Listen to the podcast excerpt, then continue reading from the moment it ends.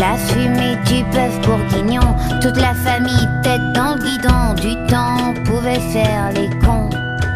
Ah, Sonia Esguignan, le temps où vous, on pouvait faire les cons, mais même encore aujourd'hui. Comment Oui, ça va, droit. Sonia On a le droit. Très très bien, bah, très très bien. Quand Soyez il faut mitonner. Vous êtes cuisinière, vous êtes auteur, journaliste. On suit assidûment euh, vos recettes et, euh, et votre vie sur euh, votre page Instagram. Quand je dis votre vie, votre vie au fourneau, évidemment, mais vous nous donnez toujours envie de cuisiner. Sonia Esgulian. Ah bah tiens, il y a aussi une actualité. C'est votre dernier livre, Seconde main, avec François Motte, à la maison Hachette Pratique. Vous n'êtes pas une seconde main, vous? Presque. Parce que j'ai une seconde vie. J'étais journaliste et je suis devenue cuisinière. Donc c'est voilà une seconde vie. Euh, non, ce qui est top, c'était de remettre au goût du jour toute cette vaisselle qu'on oui. oublie dans les placards euh, de mémé, mais aussi euh, la vaisselle qu'on va trouver chez Emmaüs, etc.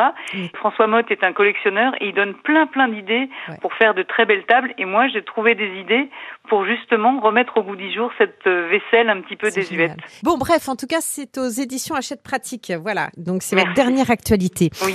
Bon, alors, euh, quand la fraîche tombe, on a envie de manger chaud. Non, mais c'est vrai, j'avais très envie, là. On n'arrêtait pas de se dire, on va attendre, on va attendre le bon moment pour en parler avec Sonia.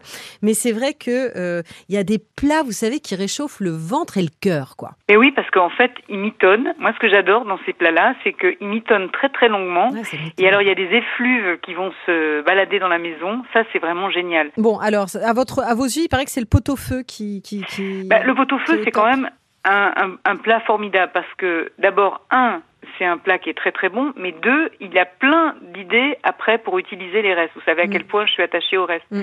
Le bouillon est génial parce qu'on peut le consommer tout seul quand on a un petit, le soir, on a envie d'un petit repas léger, on, fait- on se fait un bouillon avec du petit vermicelle, c'est tout bête, mais ça fait vraiment de- du bien. Hmm. On choisit des bonnes viandes. Si on ne sait pas, on demande au boucher. Il va vous choisir de la macreuse, du plat de côte, de la queue de bœuf. Vous mettez un bon bouquet garni. Vous faites cuire une heure à petit frémissement. Ensuite, une heure de cuisson avec des légumes qui prennent du temps comme euh, les poireaux, euh, les carottes, le chou, le céleri rave. Là, on laisse cuire une heure, une heure et demie. Et ensuite, on va ajouter les pommes de terre et les os à moelle. On laisse encore cuire une heure à tout petit petit feu.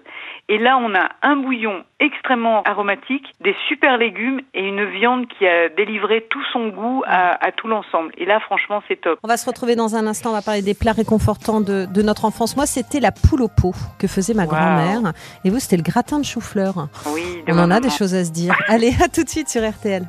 Flavie Flamand sur RTL, nous voilà bien.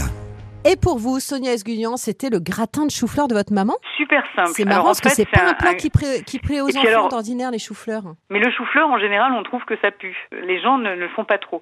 Ma mère avait une petite astuce, elle mettait des petits euh, quignons de pain brûlé dans la, la casserole et ça atténuait.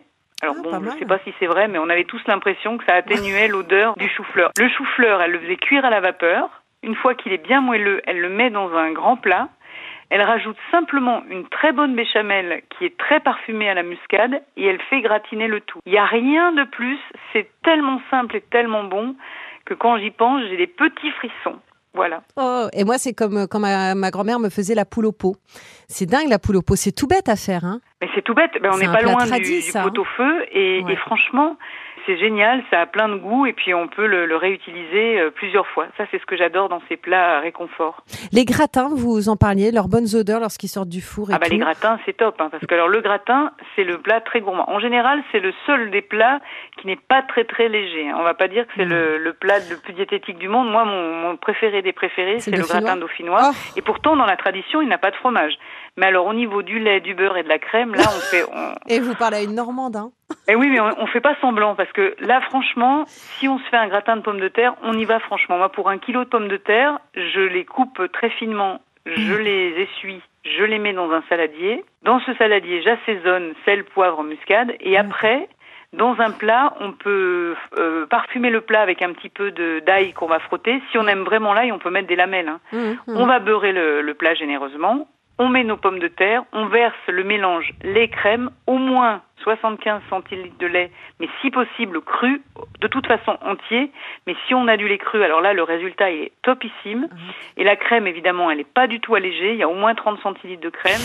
C'est de la bonne crème bien bien généreuse parce que de toute façon, pour ce genre de plat, c'est obligatoire, c'est le gras qui fait la qualité du plat. Mhm. On met au four à 180 degrés et ça cuit très doucement, au moins une heure, voire une heure et demie si on aime bien bien gratiner.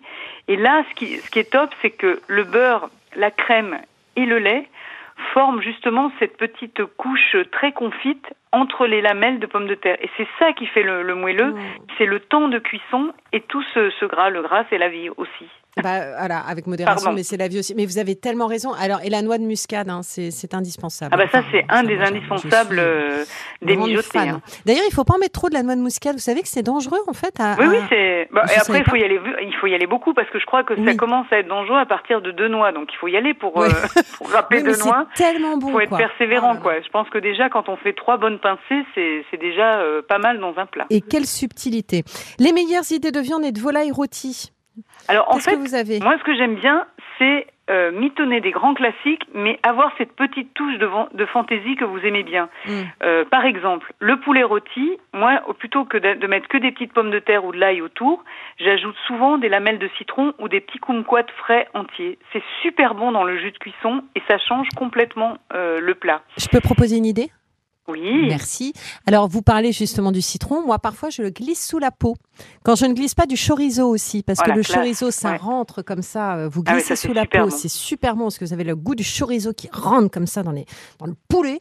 Mais alors, le citron, ça fonctionne aussi et c'est très, très bon.